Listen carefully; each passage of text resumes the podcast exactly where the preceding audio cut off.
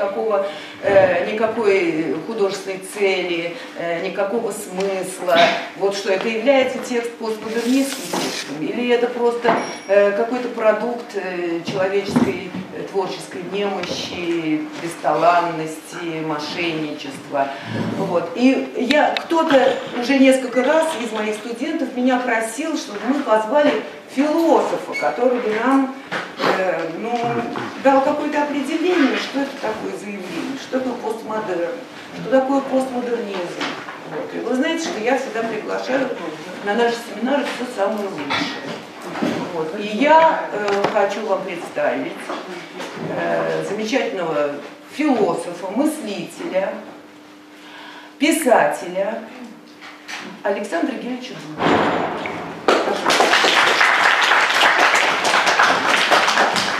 Благодарю вас.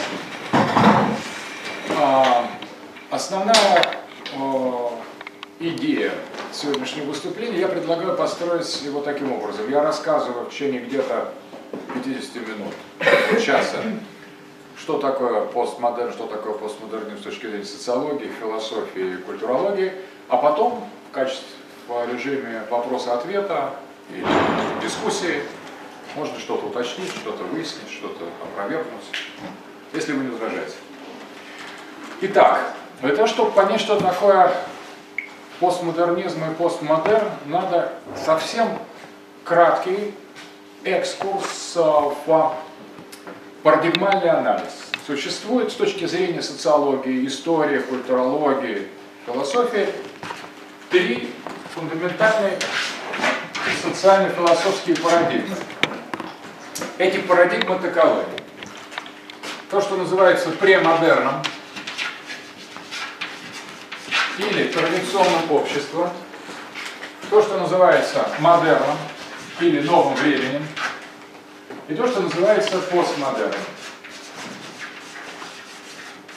Все три типа культуры, три, три типа обществ, три парадигмы включают в себя множество нюансов, множество оттенков и множество различных э, форм. То есть это именно парадигмы, то есть некие обобщающие матрицы, которые распадаются на бесчисленное количество версий, вариантов. Основная идея премодерна. Это тип общества, в котором, который называется традиционным социологией. Традиционное общество основывается на принципе религии, традиции, принципе сакрального, принципе сверхъестественного. В обществе это дает иерархию, иерархию социальную, иерархию ценностей, иерархию антологии. То есть оптимальной формой премодерном в философии можно назвать платонизм, как одна из версий, или аристотелизм, как такая более имманентная версия. И вот эта платоническая идея, где существует мир принципов, начал, идей, потом мир феноменов, и внизу материя, все строится строго сверху вниз – и эта парадигма премодерна включает все религиозные типы. Вот иуда, иудейское общество, христианское общество, исламское общество, индуистское общество, буддийское общество, культы э, примитивных народов, все сакральное включается в парадигму премодерна. Премодерн. Это очень важно. Это так называемое старое время. Время, которое предшествует новому времени. Всякий религиозный человек, который является полноценно религиозным, принадлежит к обществу премодерна. Если человек верит в Бога, он относится к парадигме премодерна. Соответственно, эта модель доминировала в глобальном контексте на протяжении всей человеческой истории премодерн, в Европе вплоть до 16 века, а в наше, вот в наше время большинство человечества большинство человеческих миллиардов живет в условиях общества премодерна. Речь идет, премодерн это не только временное понятие, это концептуальное, парадигмальное понятие. Исламское общество сегодня, в 21 веке, является обществом премодерна. Буддийское общество, индуистское общество то же самое. Так вот, что такое модерн? Модерн это новая парадигма, совершенно новая, направленная против э, премодерна, возникшая в Европе в 16 веке. С этого начинается новое время. Новое время отрицает все пункты старого времени. То есть модерн является полной антитезой премодерна. Премодерн утверждает Бог, модерн утверждает человек. Премодерн утверждает иерархия, модерн утверждает демократия. Премодерн утверждает доминацию первого и второго сословия священников и воинов. Модерн утверждает третье сословие – буржуа, торговец, житель города. Премодерн утверждает идеализм, дух, религию. Модерн утверждает наука, разум, рассудок, эксперимент. Премодерн утверждает религиозное общество, модерн утверждает секулярное светское общество. Премодерн утверждает смерть как обхватывающая жизнь, модерн утверждает жизнь как охватывающая смерть. То есть в премодерне после смерти все только начинается, в модерне вместе со смертью все заканчивается. Премодерн – это трансцендентность, модерн – это имманентность. Все ценности, поэтому существует два тезауруса. Радикальных тезаурусов. Тезаурус, то есть наличие неких семантических терминов, слов, некоторых сокровищниц, в которых наш язык функционирует, наше понятие, наша философия. Тезаурус премодерна – это один тезаурус, тезаурус модерна совершенно другой. Когда мы говорим например, в человек в парадигме премодерна мы имеем в виду одно, человек в модерне совершенно другое. Здесь человек тварь Божия, здесь человек сам творец своих богов. Он сам творец самого себя. Здесь природа создана Богом, здесь природа существует сама по себе. Здесь креационизм, здесь эволюционизм. Здесь природа механистична, здесь природа живая и э, способная э, эволюционированию. Здесь материя чисто отрицательная, нигилистическая, апатическая снизу явление. Здесь материя наполнена жизненными энергиями, создает из себя жизнь, сама материя. Ну и так далее. В премодерне находится неопределенно большое, ну, можно сказать, бесконечное количество версий, различных версий, христианской религии, языческой религии, исламской религии, разные сакральные общества в Китае, где нет религии, буддийские формы традиционного сакрального общества, тоже не, не имеющие Бога, тем не менее построены по принципу премодерн. Модерн отрицает все это вместе, методично и системно. То есть это в каком-то смысле определенный нигилизм по отношению к премодерну. Но отрицая каждый из элементов тезауруса А, премодерна, модерн утверждает свой собственный отрицательный тезаурус. И этот отрицательный тезаурус, то есть семантическое поле смыслов модерна, представляет собой на самом деле а, продукты системного отрицания, выстраивается в систему. Эта система есть система, еще модерн называется, нового времени, научная картина мира нового времени.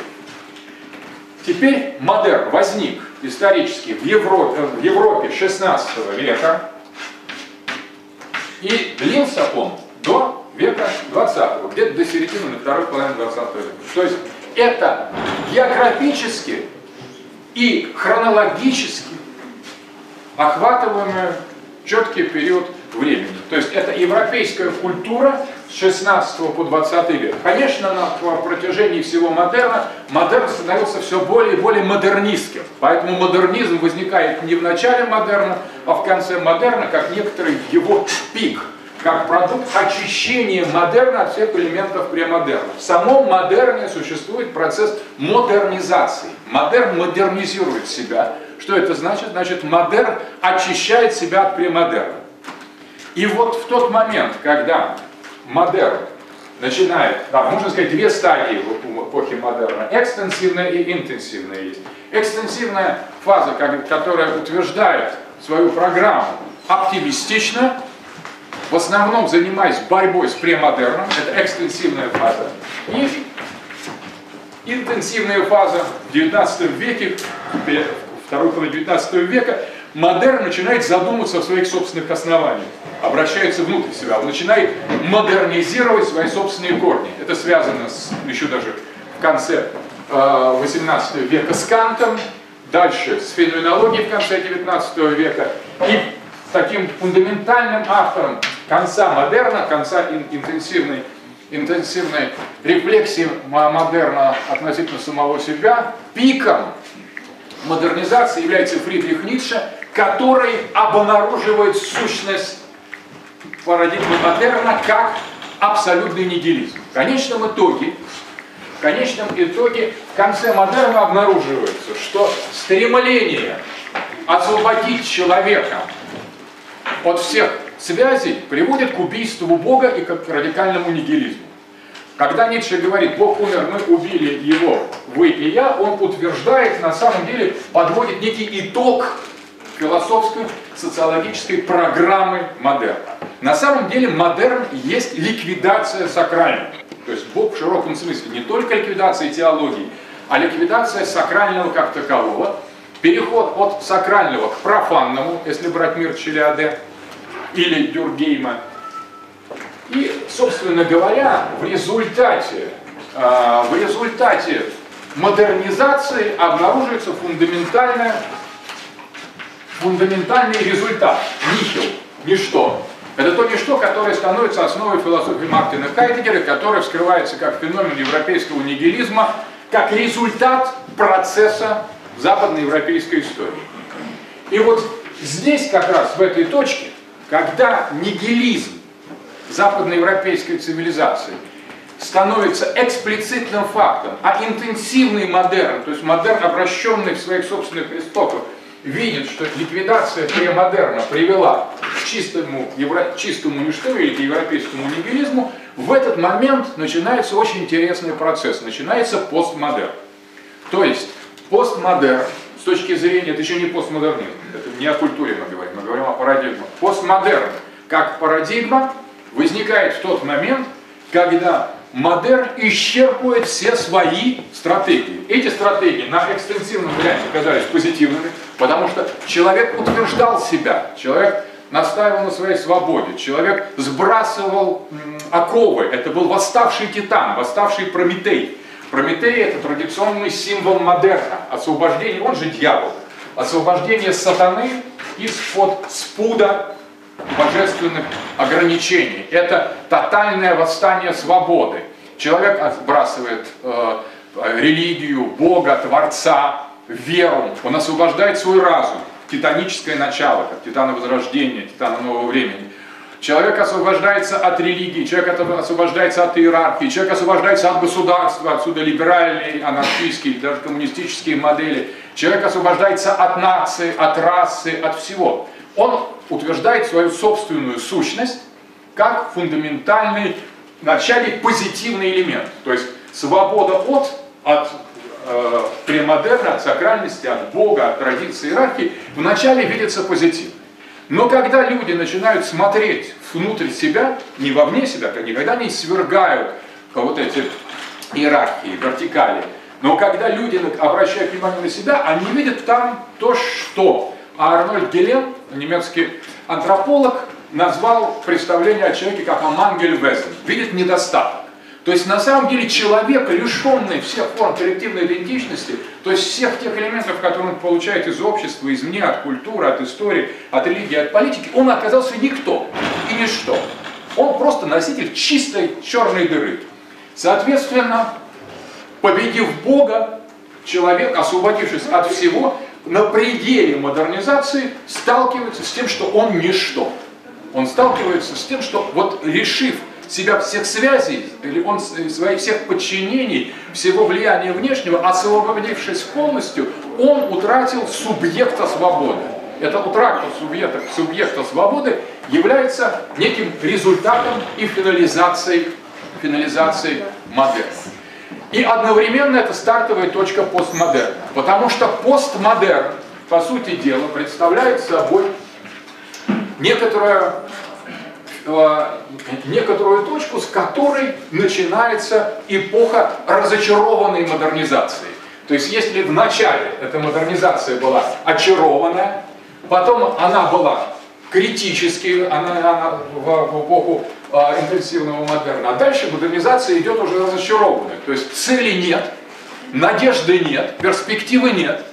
Было обнаружение полностью ничтожной сущности человека и человеческого общества, построенного на принципах модерна, закат или унтерганг, как говорил Ницше и Хайдегер, или тот же Шпенгер, закат Запада, закат Европы доходит к критической точке, и вот что же делать на самом деле в тот момент, когда человек оказался, обнаружил собственную пустоту, собственную ничтожность, как Хайдегер говорил, а, nichts, а, ничто, nichtig, то есть ничтожит, ничто ничтожит, это мы переводим, то есть ничто обнаруженное уничтожает того субъекта, который перед этим стоит. Самая проблема не в том, чтобы обнаружили ничто вовне. Самая большая проблема э, результата модерна в том, что обнаружили ничто внутри. То есть на самом деле тот, кто обнаружил ничто, он никто, он не субъект. Субъект исчез вместе с объектом. И вот это исчезновение субъекта и объекта, которые были началом картезианской эго, res, как когенс, рес экстенса, когда они, они исчезли в ходе уже интенсивного модерна, в постмодерне нет ни того, ни другого. Есть только то, что между, есть коммуникация, есть виртуальный мир, в котором существует две, две точки мрака, две точки неопределенности. Внутри ничего и вовне ничего. Реальность исчезает, и исчезает субъект. Вот реальность и субъект это то, что осталось от э, ликвидированного Бога в эпоху модерна. Потому что раньше онтологический треугольник при модерном представлял себе такую вещь. Субъект, объект и Бог. Бог как исток общий для субъекта и объекта. Бога аннигилировали, в эпоху модерна остался субъект и объект, но они еще были, они еще обладали бытием. И вот при, при переходе к постмодерну оказалось, что после ликвидации Бога, Бог умер, мы убили его, вы и я, говорил Ницше, оказалось, что и субъект человек стоять не может, он утратил свое внутреннее содержание, и объект исчез.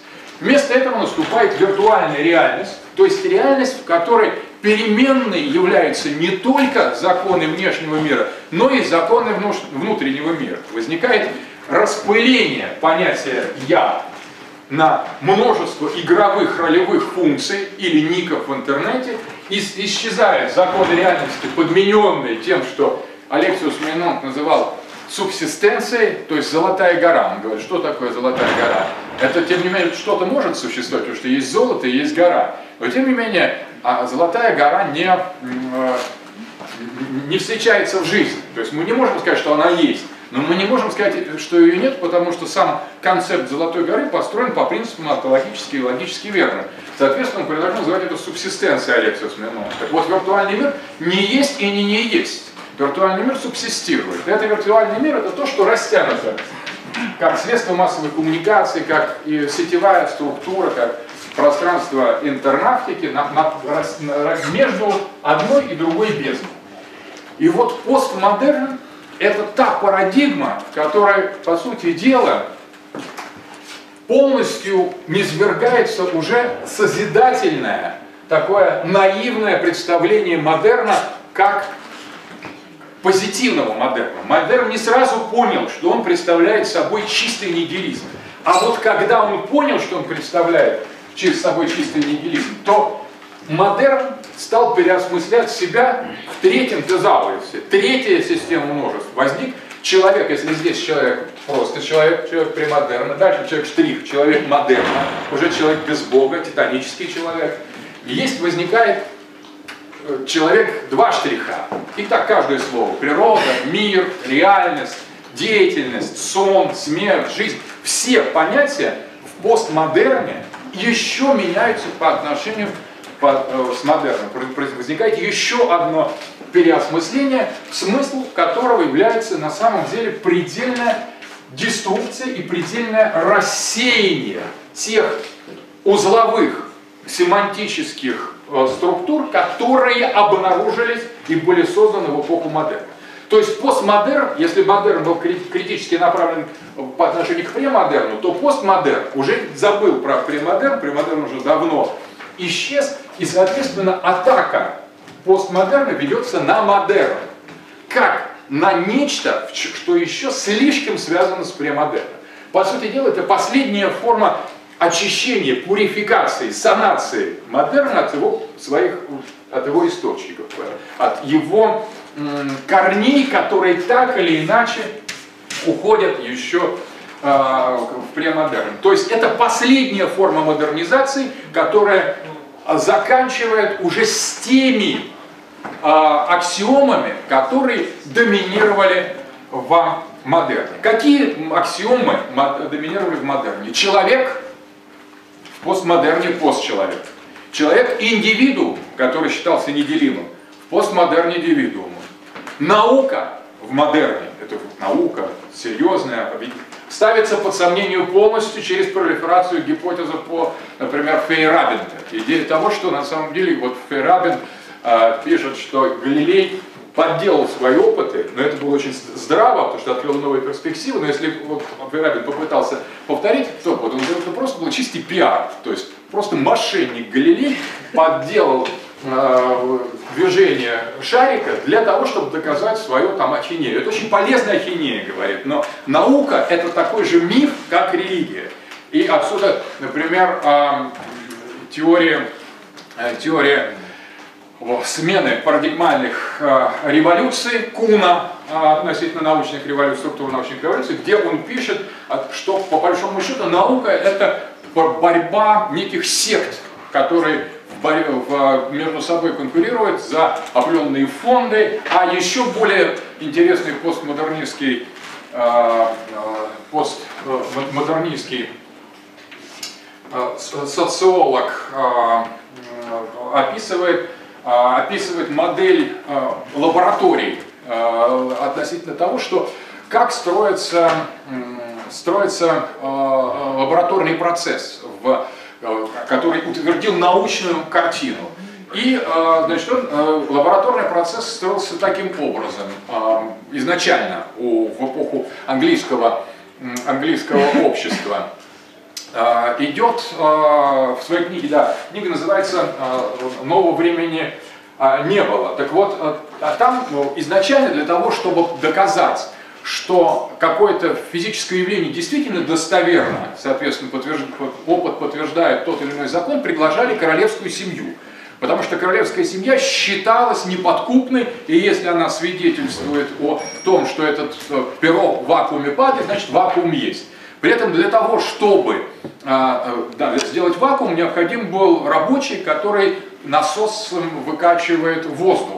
Но тогда, если вы представитель королевской семьи, которые абсолютно ничего равным счетом но не понимали в физике, и в, в, в этой, в принципе, увидят человека, который накачивает воздух в вакууме, они подумают, что это некоторый, э, некоторый фокус просто, что это шарлатанизм. Соответственно, ставили ширмы, чтобы представители королевской семьи не видели рабочего, откачивающего вакуум, и, соответственно, э, таким образом, после этого лаборатория получала сертификат от королевского двора, и дальше уже эта лаборатория сама раздавала сертификаты достоверности, достоверности опытов. Ну и еще, конечно, Пастери, который придумал свои бациллы только для того, чтобы продвигать собственно, собственные научные институты. Все это как раз э, представляет собой э, собой э, сведение счетов постмодернизма уже с модерном. То есть то, что считалось, например, демократия, Постмодерны не верят в демократию, потому что большинство, как власть большинства, всегда ошибается, оно движется мифами. Соответственно, демократия отмирает, индивид отмирает, наука отмирает, светское общество как таковое, которое утверждает, что Бога нет, и это точно известно достоверно, на этом принципе секулярности построен, тоже отмирает, можешь верить во все, что угодно, в зеленых человечков. Дальше отмирает представление о неделимости индивидуума, то есть представление о том, что человек – существо составное, агломеративное, поэтому его органы – это парламент органов, которые не должны подчиняться головному мозгу с необходимостью. Разные члены, составляющие человека, печень, другие органы, менее э, благородные, они могут претендовать на автономию, некую форму сепаратизма, сецессии от общей, по крайней мере, сброс э, диктатуры сознания, потому что человек сама структура сознания постмодернистами видится, постмодер...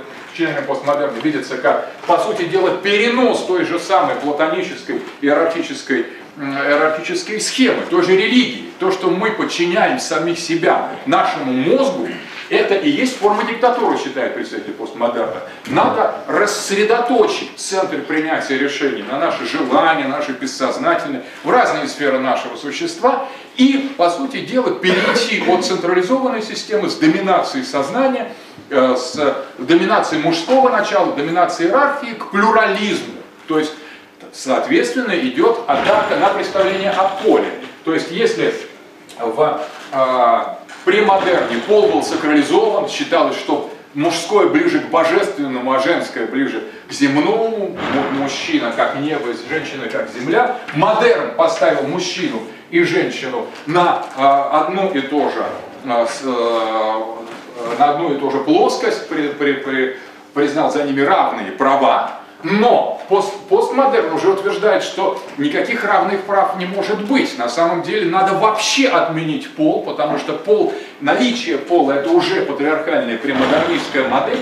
Пол должен быть как и нация, как и религия, вопросом индивидуального выбора. Человек точно так же, как имеет право пересекать границы разных государств, принимать разные гражданства, он точно так же имеет право менять свой пол и неоднократно, сколько хочет раз, столько и меняет. Отсюда э, расширение представления о том, что есть два пола, есть больше полов в. И все то, что казалось незыблемыми атомами структуры модерна, получившимися из а, процесса освобождения от трансцендентных вертикалей, все это в постмодерне в свою очередь подвергается Э, подвергается деконструкции, подвергается э, распаду, подвергается переосмыслению, подвергается рассеянию. Ну вот это очень легко представить себе. Что такое атом по-гречески? Кто знает, что этимологически означает атом? Неделимость, да. А, то м. А – привативная частичка, то м – это срез, развлечение, разделение или сечение. То, что не подвержено сечению атом. Это полный аналог индивидуума по э, латыни. Индивидуум. Ин отрицательная частичка, дивидер делит.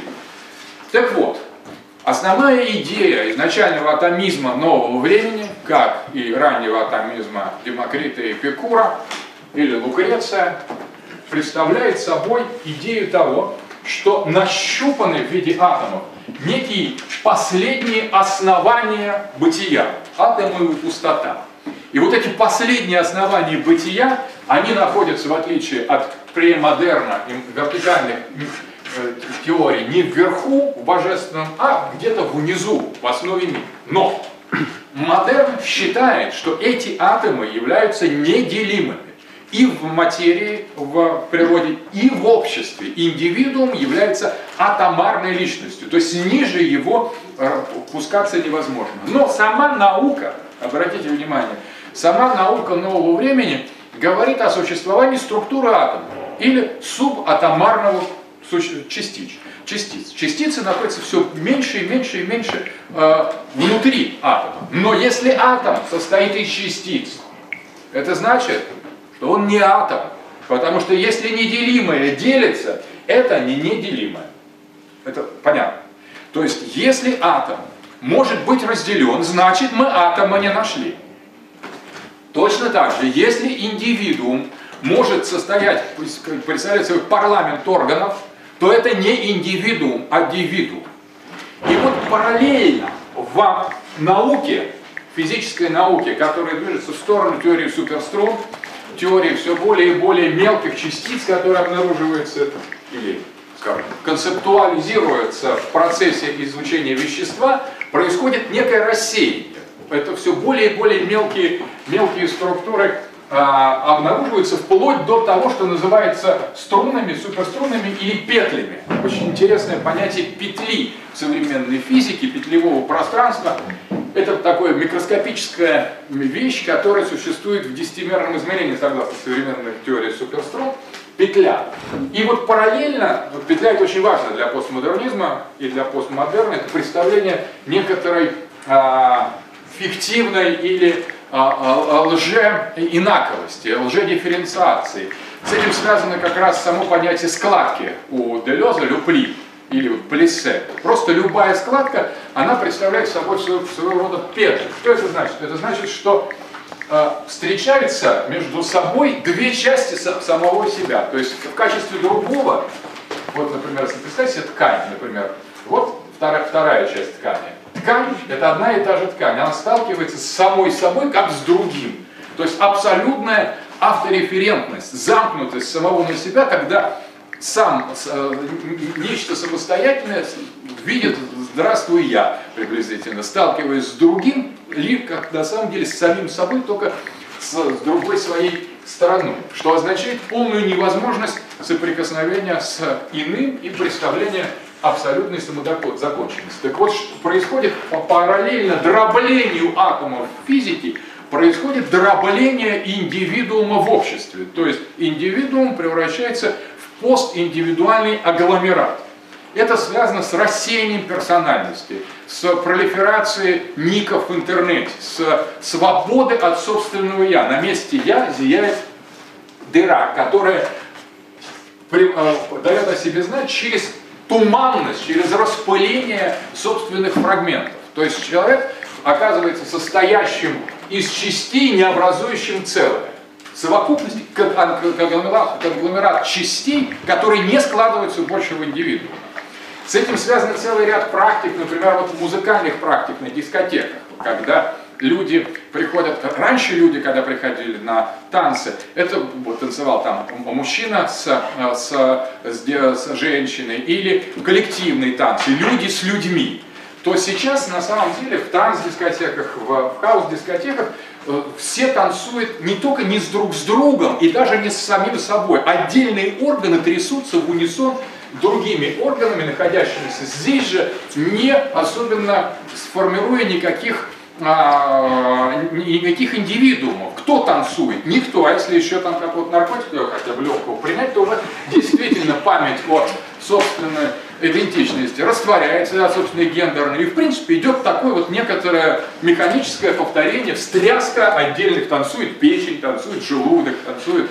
И вот они между собой, эти субиндивидуальные уровни, образуют некий резонанс. Они входят в резонанс этого ритма, по сути дела, порождая новые сети, новые сетевые существа, которые существуют в этот ну, короткий срок э, дискотечного сета, и потом, соответственно, расползаются, расходятся по, по своим местам до следующей, до следующей встречи. Таким образом, вместо, а, если здесь была идея творения в премодерне, в модерне это заменилось реальностью, то а, в постмодерне на это место приходит а, сеть, приходит виртуальность, как совершенно новые постонтологические условия. Здесь сакральная антология, здесь профанная антология, а здесь постантология. То есть, собственно говоря, меантология, если угодно, вместо того, что раньше было бытием, сейчас существует ничто. Таким образом, таким образом, постмодерн с точки зрения социологии и философии представляет собой,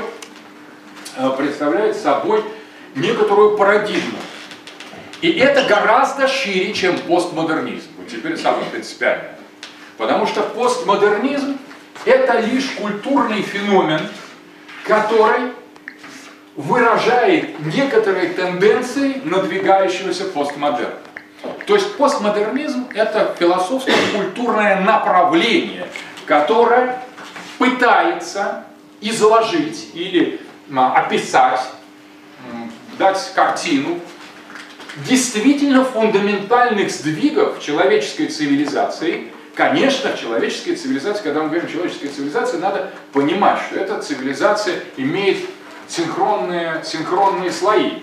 То есть под этой цивилизацией мы понимаем обычно западноевропейскую цивилизацию, а вокруг есть другие, менее западные общества, например, как наши, и совсем не западные общества, какие, например, африканские или а, а, австралийские. Так вот, в центре сейчас, как вот Европа, потом полуевропа, потом все остальные, на самом деле точно так же можно сказать, постмодерн в центре, а, модерн на следующем уровне и премодерн, остаточное традиционное общество, примитивное общество или религиозное общество на периферии. То есть помимо временной шкалы исторической, от премодерна через модерн, постмодерн, мы можем э, описать синхроническую картину.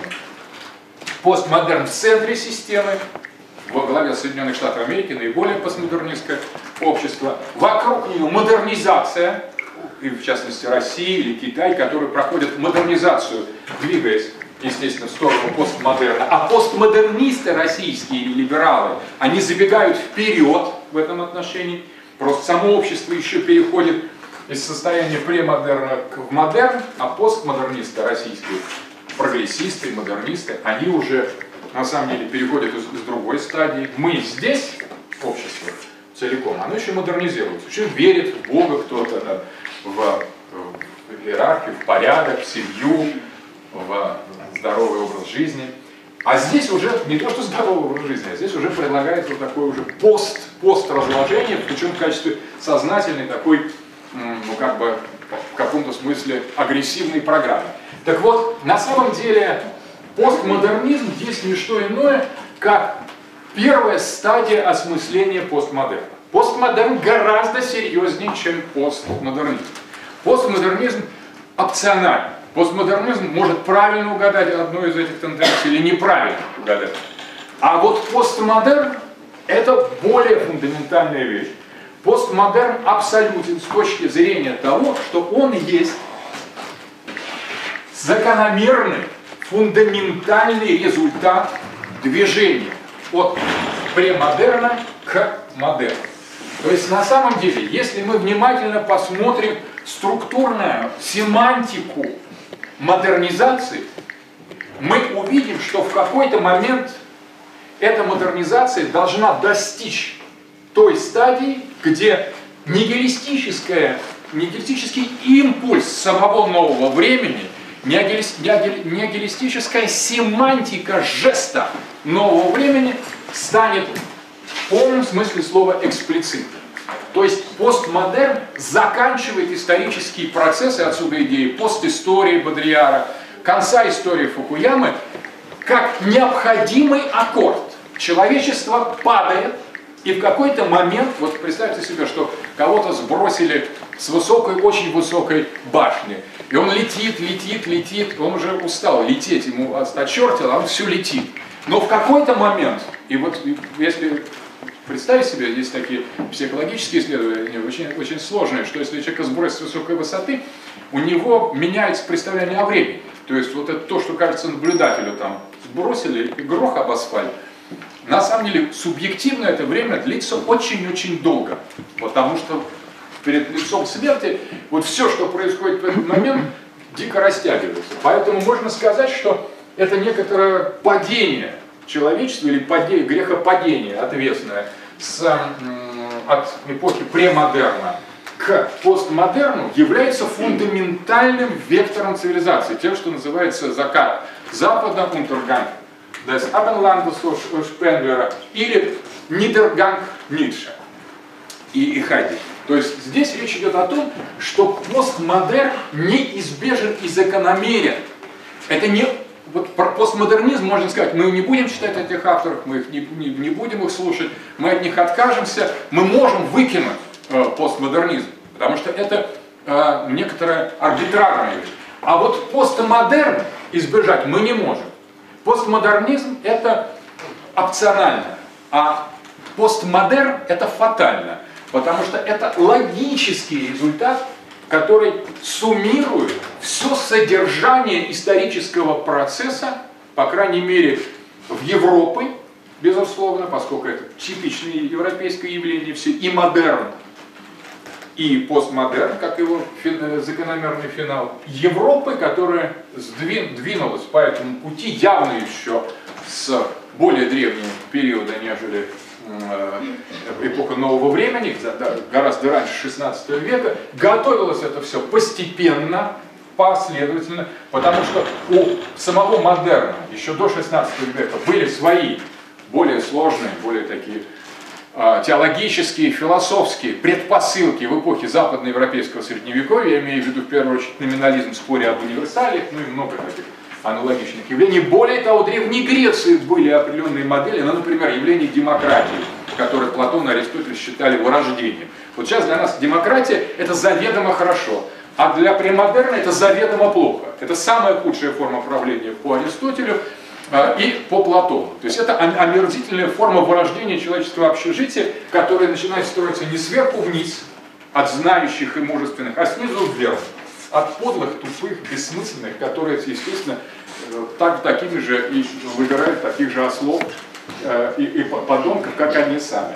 Это для Платона и Аристотеля, я их цитирую. Соответственно, э, были и в Древней Греции еще Демокрит, э, Демокрит с атомизмом, был Эпикур, был, был Лукреций. Поэтому на самом деле новое время, по большому счету, э, не такое уж оно и новое. То есть общество и древние знали элементы этой парадигмы, но держали их на периферии, считали их неизбежным злом, старались их превозмочь с помощью обращения к другим ценностным системам. И тем не менее, тогда, когда эти э, идеи нигилистические, атомистские, материалистические, секулярные, демократические, буржуазные победили в новое время, после этого вопрос о постмодерне был уже предрешен. То есть на самом деле по, э, там, Тарантино э, появляется гораздо раньше, чем 20 конец 20-21 века, предпосылки можно увидеть от Тарантино уже в Галилео Галилее, в Ньютоне. А у Канта, на самом деле, с его постановкой под вопрос антологии субъекта и объекта, постмодернизм уже расцвел пышным цветом. Кант, по сути дела, один из таких предвозвестников постмодернизма Аван Ляда, такой, поэтому он читается так современным сегодня. Если сейчас Канта открыть, у нас и переводы хорошие, просто оторваться невозможно, как будто читаешь, что что-то написано только что. Очень живой, приятный язык, просто потому что идеи, которые он излагает, это на самом деле некое су э, суммирование трендов концептуальных, философских и, если угодно, даже идеологических трендов нового времени в таком будущем, э, забросом в будущее. Итак, вот приблизительно где мы находимся. Теперь, соответственно, да, постмодернизм – это, как сейчас можно услышать, что постмодернизм – это ерунда. Вот это неверная точка зрения. Второе, постмодернизм отжил. Совершенно неверная точка зрения, потому что он еще не начинался как таковой постмодернизм. Третья точка зрения, что есть, а что же после постмодернизма? Ничего, потому что постмодернизм уже есть ничего. После ничего не может быть ничего. Ничего, из ничего ничего и нет. То есть, соответственно, будет постмодернизм как царство ничто, которое на самом деле и приходит. Оно вот сейчас приходит. И то, что еще не является постмодернизмом и постмодерном, это является модерном. Это еще не освобожденный к своему... То есть вот что такое современный мужчина и женщина? Это еще не трансвестит, это еще не транссексуал, но уже в будущем, двигаясь вперед, двигаясь по пути Европы, прогресса, двигаясь на самом деле по той инерции падения, которая предопределяет закон развития исторического, э, исторического человечества в европейскую западную эпоху, то на самом деле это дальнейшее расщепление дальнейшая утрата тех вещей, тех идентичностей, которые мы считаем сегодня естественными, потому что мы либо живем в модерне, а если мы еще и еще верим там, в Бога или верим в государство, в нацию, в народ, какие-то другие ценности, в семью, соответственно, у нас есть еще элементы и премодерна. Так вот, это движение в сторону модерна предполагает ликвидацию всех этих идентичностей, их рассеивание – в том числе и постепенный отказ от, э, если раньше отказались от веры, теперь отказ от сознания. Отсюда галлюцинативные и иррациональные моменты в постмодернизме выходят на первый план. Разумный текст, он не может быть постмодернистский. Постмодернистский текст должен быть идиотским обязательно. И если он не является идиотским и рациональным, то он не современный, он не в тренде пост, постмодерный, соответственно, он устарелый. Он действительно устарелый также, поскольку рассудок это ценность модерна, а в постмодерне как раз шизофрения является ценностью. Это по Жилю э, Делезу шизофрения и массы. То есть, если раньше сознание пыталось собрать расколотые элементы человеческого эго в, некоторую, в некое единство, то сегодня предлагается освободить множество наших «я» э, и дать им возможность существовать и вести с собой самостоятельный диалог вот этой петли, складки, как называется книга э, э, Жиля Делеза, одного из крупнейших философов постмодернизма, э, Лебниц и Барокко. Итак, соответственно, что такое, да, кстати, политика постмодернизма, естественно, демократия перестает быть э, в ФА-2, в тезаурусе постмодерна, властью большинства и становится властью меньшинств.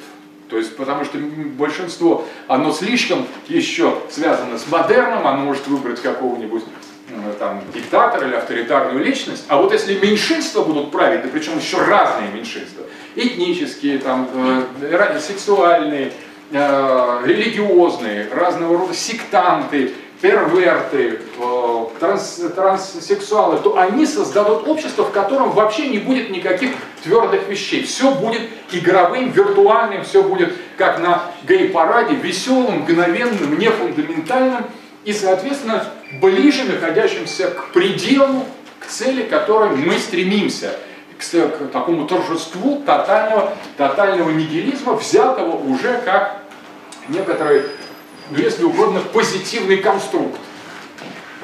Да, да, пожалуйста. Итак. Сейчас, Александр Кириллович, сейчас мы выпустим прозаику. Я уже они, заранее... Они, они выходят... Они, я уже заранее Выпустим прозаику, это отлично звучит. Быстро.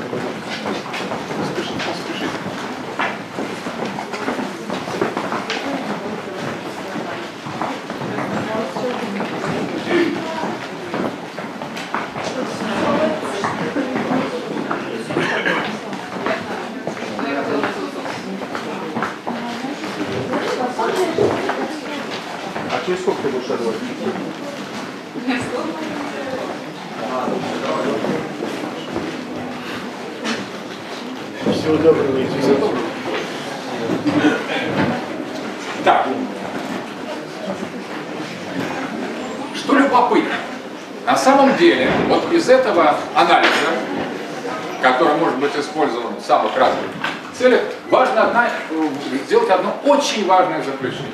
Дело в том, что модерн, против которого направлена стратегия постмодерна, не является по-настоящему альтернативой постмодерна. Модерн это можно рассматривать как прелюдия, предопределяющая постмодерн. Соответственно, если будем настаивать на модерне, то мы лишь затормозим движение к постмодерну. Обратите внимание, это не другой курс модерн, это просто торможение на пути в бездну нигилизма. Торможение, но не альтернатива. Соответственно, то, что привело к пост постмодерн не случайно, это не вопрос заговора, это не кто-то придумал, какие-то люди навязали его нам. Постмодерн логически вытекает из модерна как его необходимая финальная стадия. Ну вот, например, строго говоря, мы вот часто не любим об этом думать, что у человека в конце жизни стоит смерть. Мы думаем, да ладно там смерть, ну не сейчас.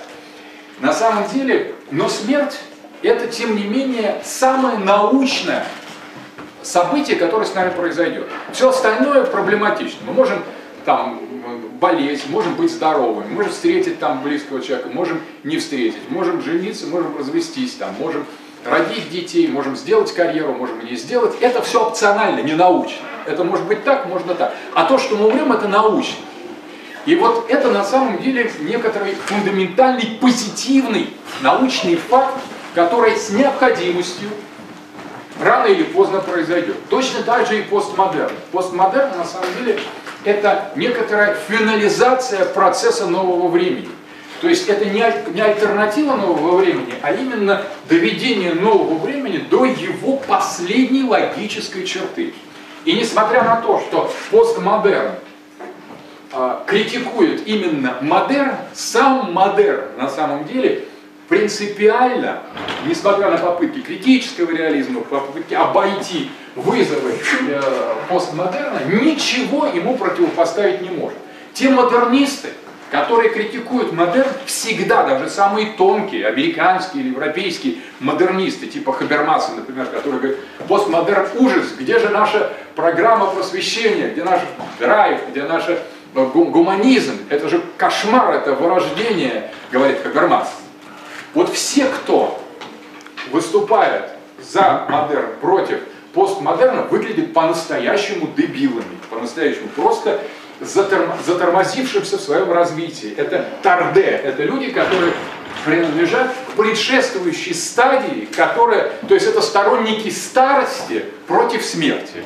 То есть они говорят, да нет, хорошо быть старым больным членом хосписа, это гениально просто. И вот это и есть ценность, вот лежать и гнить в хосписе, это и есть альтернатива смерти, говорят они.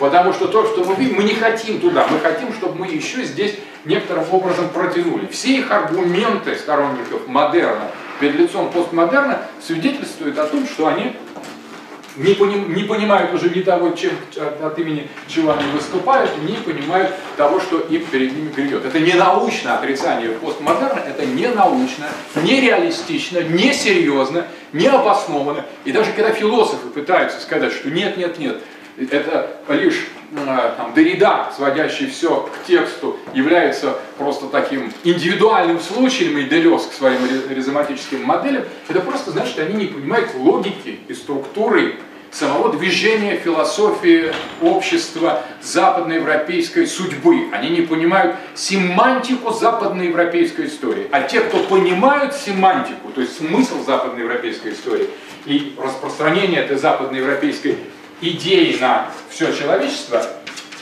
как это безусловный факт, экспансия, колонизации, западный империализм, тот, кто понимает это, те на самом деле сосредотачивают свое внимание на нигилизме, на постмодерне и пытаются с этим иметь дело. Хайдегер называл это «Die schwere Wissenschaft von Nihilismus» – «тяжелая наука нигилизма». И тот, кто пытается обойти эту тяжелую науку, кто пытается уклониться от столкновения с ничто в постмодерне, те на самом деле совершенно неинтересны. Постмодерн их накроет, найдет, э, догонит и поменяет им там все, что можно. Э, соответственно, они никуда не уйдут, потому что постмодерн – это судьба западного мира, и в той степени, в которой западный мир является судьбой для всех остальных народов, это и наша судьба. Таким образом, модерн и постмодерн связаны между собой концептуально и семантически. А вот что же тогда премодерн, вы скажете?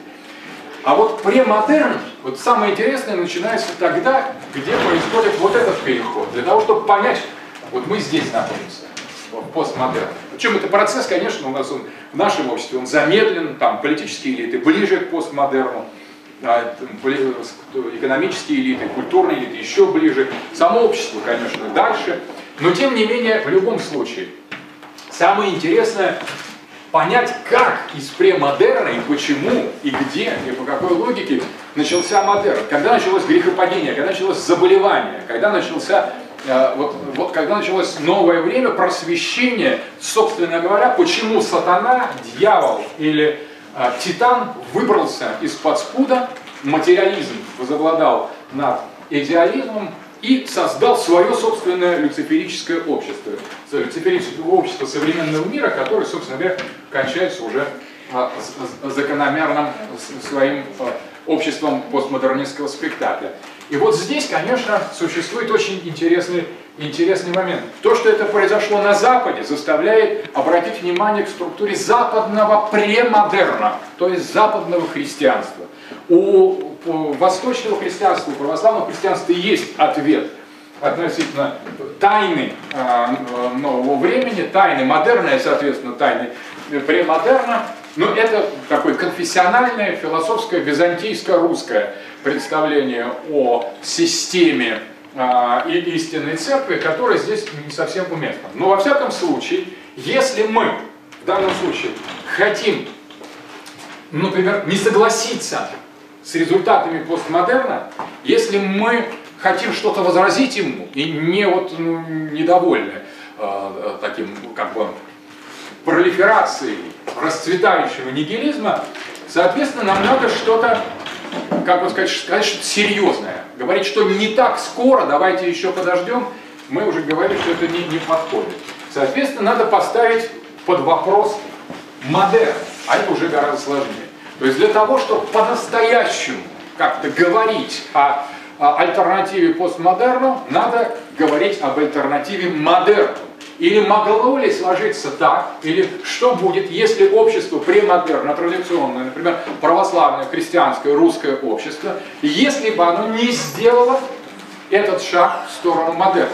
А это значит искать альтернативы в нашей собственной истории, в нашей собственной традиции и в нашей собственной религии. Но наша собственная история, наша собственная традиция могут быть по-настоящему рассмотрена как парадигма премодерна только в том случае, если вычесть из нас сегодняшних этапы модернизации русского общества. А это этапы не только 91-2014, это не только 17-91. Это на самом деле глубинный процесс, уходящий корнями в 17 век и в эпоху раскола, ну и дальше уже реформа Петра и так далее. Модернизация и внедрение парадигм модерна в наше общество началось с второй половины 17 века. Вот на этой неделе, кстати, будет очень важный, важный день. А, а, завтра, среда, Мария Настояние. Мария Настояние, которое было а, поводом для раскола старообрядцев и новообрядцев. Потому что в этот день, в среду, в, в старорусских церквях совершалось огромное количество поклонов земных. На Мария Настояние читалось житие Марии Египетской, и вот патриарх Никон освободил от этих поклонов. Он говорит, ну зачем людям страдать? И вот часть, половина русского населения восстала против этих новин никоновских для того, чтобы совершать эти земные поклоны, потому что так вели, а, а, вели себя их предки, русские предки, основатели церкви. То есть это был ответ на, старобрячество был ответ на модернизацию еще 17 века. Причем интересно, что э, этот элемент послабления, которое есть в никоновских реформах, вот как многие другие народы выступают против ужесточения правил, а русские восстали против послабления поведения ритуального, церковного в Великий пост, в, э, в пятую седмицу, в среду Мариного стояния. Вот это очень интересно. То есть хотели не проще, не легче, а хотели сложнее для того, потому что то, как строится вертикаль премодерна, это всегда усилие. Э, утверждение веры – это всегда сверхусилие, это вера в того, что выше нас. Это выстраивание себя в струну, бросок вверх с неопределенным результатом. Это подвиг веры, это насилие над собой. Это не э, расслабление, а наоборот усилие, которое человек делает для самопреодоления. Модерн сказал, хватит, можно расслабиться. Расслабление и высвобождение этой гигантской энергии, которая раньше направлялась на религию, было брошено в материальные, э, в научные, социальные свершения. Потом и эта энергия закончилась, и постмодерн предлагает просто расслабиться уже, совсем расслабиться, практически без всякого проекта, без всякой задачи, без всякой цели, так спокойно э, мигрировать мягко, незаметно а, в а, такие посты, субчеловеческие, постчеловеческие виртуальные сетевые миры. Поэтому, собственно говоря, но одновременно, если мы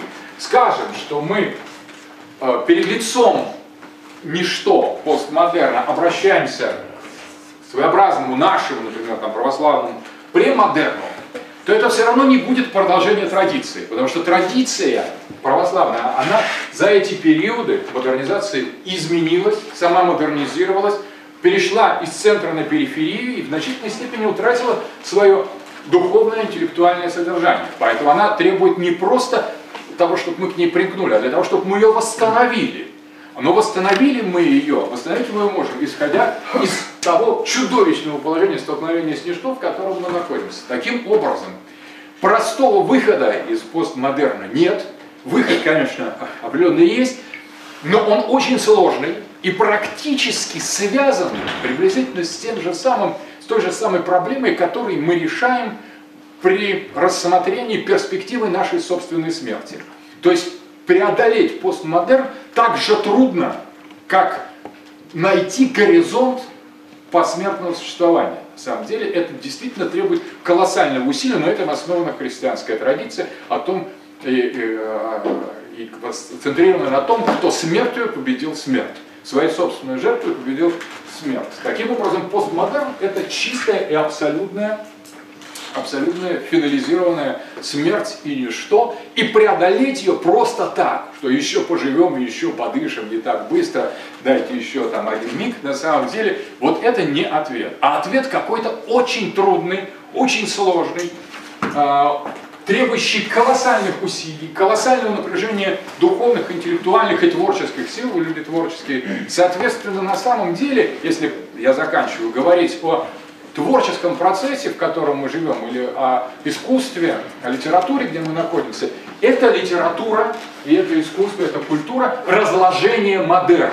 Все, что у вас есть, это модерн, предшествующий вас, вам разложение этого модерна, этих комплексов, этих ценностей в процессе постмодернизации и перспектива финального распада и больше ничего, потому что пути простого назад нет. Вы можете быть либо продолжать по инерции модерн, тогда вы скажете, станете скучными, неинтересными, либо будете разлагаться и придумать все новые и новые перверсии, все новые и новые ходы интересной литературы, вы будете интересны, но ничтожны, вы быстро истратите себя, разменяете себя на вот эти такие как бы инфернальные, разрозненные шизоидные Э, э, импульсы, как современная западная культура, где, по сути дела, просто уже нет личности, нет нарратива, есть такой микроскопические вспышки такого демонического пиара, которые, по сути дела, ни к чему не ведут, мгновенно забываются, нет классиков, нет, есть такие модные хиты, которые существуют одно мгновение. Либо совершить усилия, которые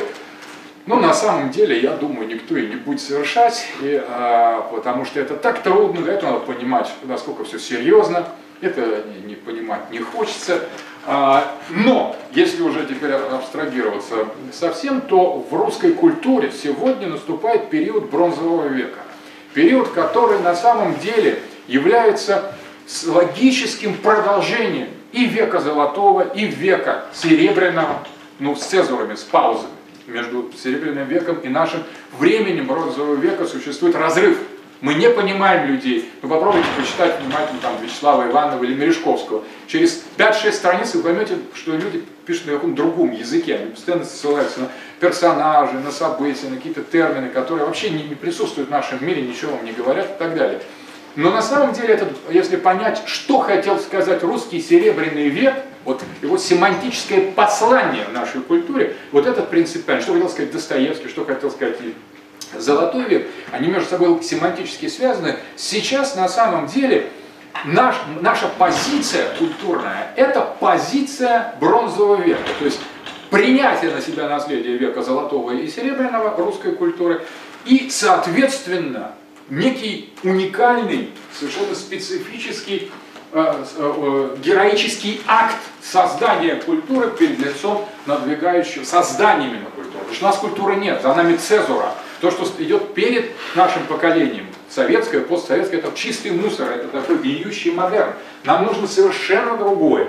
То, что составляло жизнь людей Серебряного века. Не, не форма, форма воспроизводить бесполезно, будет постмодернистская. Кстати, самое лучшее Э, изложение э, вот э, Невского проспекта я у Псуя Короленко. Увидел его песни про Черную речку, очень здорово. На самом деле. Действительно сейчас требуется некоторый перевод на новый язык. э, и русской литературы, и э, э, особенно серебря, Серебряного века, русской поэзии, русской культуры. Это чрезвычайно сложно сделать, потому что постсоветское сознание непригодно для этого. Ни советское, ни постсоветское. совершенно другой стиль. Это были аристократы духа. Аристократы, они пролы. Вот мы, к сожалению, живем в пролетарском и постпролетарском обществе. Мы принципиально люди другой касты, чем те люди, которые творили в Серебряном веке. Но сделав усилия, определенные, отдельные люди все-таки могут для того, чтобы прорваться к этому семантическому пространству. Но здесь, конечно, постмодерн выходит на первый план. То есть мы должны дать свой русский э, бронзово-вековый ответ на фундаментальный вызов – такого не просто догнивающего, а уже перегнившего Запада. Потому что в этом случае мы не можем его отбросить, потому что он внутри нас. Запад, от него нельзя сейчас построить железный занавес, потому что Запад внутри, и он в нас вошел, он нас разрушил, и мы не, он нас аннигилировал, и вот из этой profundis clamavi, из этой бездны, мы и должны дать ему фундаментальный ответ. Это значит, что мы не можем обойти вызов Запада, мы не можем просто сказать, мы не, не хотим знать, что такое постмодерн. Ну, не, не хотим, он зато очень быстро нас тогда перемолит. Надо смотреть а, в постмодерн в лицо, в глаза, как глаза смерти. Надо понимать, что русские люди бронзового века, серебряного века, прошу прощения, мыслили тоже перед бездной, они чувствовали, что идет обрыв фундаментальный, одновременно новая историческая эпоха, которую они пытались понять. И они дали множество советов и множество культурных и, и, и духовных заветов нам, а, ключей, которые сейчас лежат в полном таком не, не, э, в бесхозном состоянии, мы не понимаем их, а тем не менее надо бы понять. Но это пожелание, я прекрасно понимаю, что оно обращено никуда, это просто такое как бы я не люблю заканчивать на пессимистических нотах, то есть бронзового века нет, нет ни одного произведения, ни одного поэта, ни одного литератора, ни одного художника, ни одного музыканта бронзового века русского, потому что все, что есть сейчас, это советское, постсоветское, либеральное, постмодернистское, то есть вот такое малоинтересное, но это должно быть.